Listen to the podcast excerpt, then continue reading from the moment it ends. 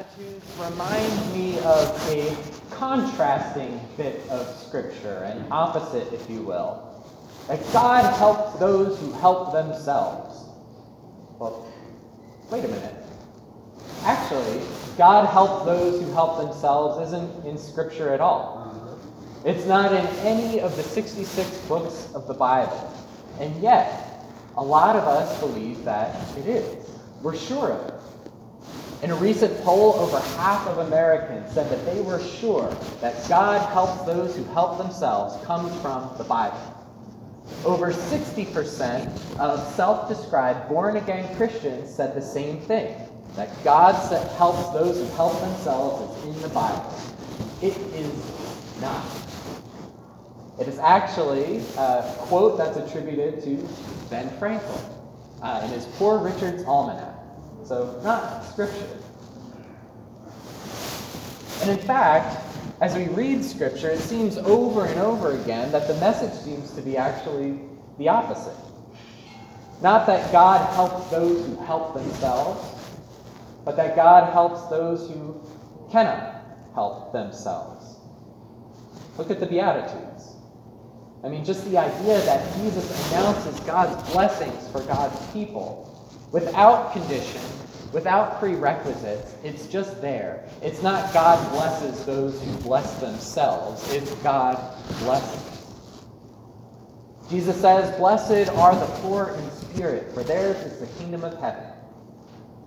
He doesn't say, Blessed are the poor in spirit if they can just pull themselves up by their bootstraps and then they'll get the kingdom of heaven. Jesus says, Blessed are those who mourn, for you will be comforted. Not, Blessed are you who mourn and figure out a way to comfort yourself, who can remind yourself that God doesn't give us any more than we can handle, which also is not in Scripture. And it's not true. also that. But we believe it to be true. So many of us believe that belongs in God's Word. God helps those who help themselves. Why is that? Maybe it's because it sounds pithy and wise like a proverb does, and it mentions God, so why not? But I think it goes a little bit deeper than that.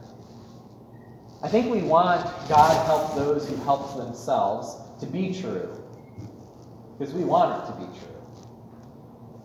It would make our lives and our world so much simpler and easier if it was. It would make it so that if God helps those who help themselves, then people who need help, like the people Jesus blesses in the Beatitudes, people who are poor in spirit and are mourning and are persecuted and in need, then they deserve what they get under that understanding. Because God helps those who help themselves, and it seems like they haven't helped themselves because God hasn't helped them and then it's not our problem. It lets us off the hook. It makes it easier for us to be Christians, too. Because God helps those who help themselves, and our primary divine command is to help ourselves. To help others becomes secondary if it comes up at all. But that's not what God wants for us. That phrase isn't anywhere in God's Word but we want it to be so often. Often we think this, we make this mistake because we mix up our own desires for ourselves with God's desires for the world. It's idolatry. We've mixed up ourselves with God, and that's who we follow now. The prophet Micah had the same problem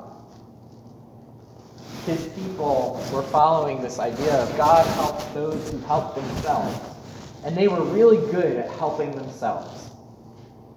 The nation was at a peak of its wealth. Not since the time of Solomon had there been such security and such strength in the nation of Israel.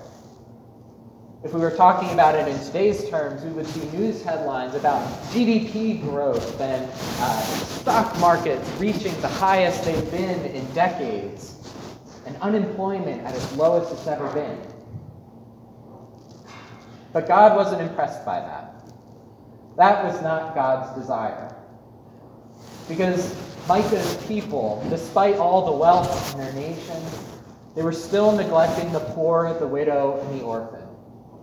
People with power and authority and money were cheating out those who were oppressed and who were vulnerable of their land, of their wages. At the time of Micah, things were going good for the people religiously. The temple was buzzing. People were flocking to the temple, offering sacrifices to God. It seemed like a good, healthy religion. In today's terms, we would talk about churches that are passing budgets with a surplus higher than they've been in years and an endowment that has doubled in the last three years. We talk about attendance in church where there's so many people they don't fit in the pews and we had to put chairs down the center aisle. But that didn't impress God. Those were not God's desires. Because despite all of their outward uh, appearance of religiosity and devotion to God, they forgot who God was. They weren't caring for each other. They weren't following God's laws. They were following after other idols and themselves. They followed their own desires instead of God's desires. And so Micah well, God, through Micah, lays out exactly what God does, in fact, desire. Three things that God's people do justice. That is, to work and fight for the benefit of all of God's people. To go beyond charity and treating the symptoms of poverty and people being denied their dignity as human beings and to treat the causes no matter who they are. The second thing, to love kindness. That is to lead with not power and dominance and trying to prove that you're right and putting other people down, but lifting up the lowly, showing mercy as you've been shown mercy, being forgiven, showing forgiveness as you have been forgiven. To be gentle and meek, as Jesus says in the Beatitudes. And the third, the most important one, is that we walk humbly with our God, or walk attentively, I would put it, with our God. Because the problem with Micah's people, and so often the problem with us, is we've forgotten who God is. And God invites us to go on a walk with God. Like two lovers who are going on their first or their second date, who go on that long walk at midnight, chatting away until the sun comes up getting to know one another, each other's passions, each other's desires, each other's talents and personalities, what makes them tick, who they are, what they care about. God wants that of us, to go on those long walks with God. And we do that by studying Scripture, by yourself, with a partner, or by going to Bible studies, say on Sunday mornings or Monday nights, shameless plug or by going to worship, gathering around the sacrament, where Jesus comes to meet us and make us one with Him and one with each other, in His body and His blood and the waters of baptism. We go for these walks and we serve the poor, where Jesus Himself served and promises to show up again and again. But sometimes we don't want to go on that walk. Sometimes we'd rather stay put. And God saw that, and that's why God sent Jesus to this world. So that even when we refuse to walk with God, that God could dwell among us on earth and walk with us. And Jesus came to show us who God is God's personality, God's desires, God's wants, what makes God tick. And walking with Jesus, we see that what makes God tick, what God desires, how God walks, is with people who are poor and oppressed, lifting them up, affirming their dignity, welcoming in strangers and outcasts, making people feel at home and making a home.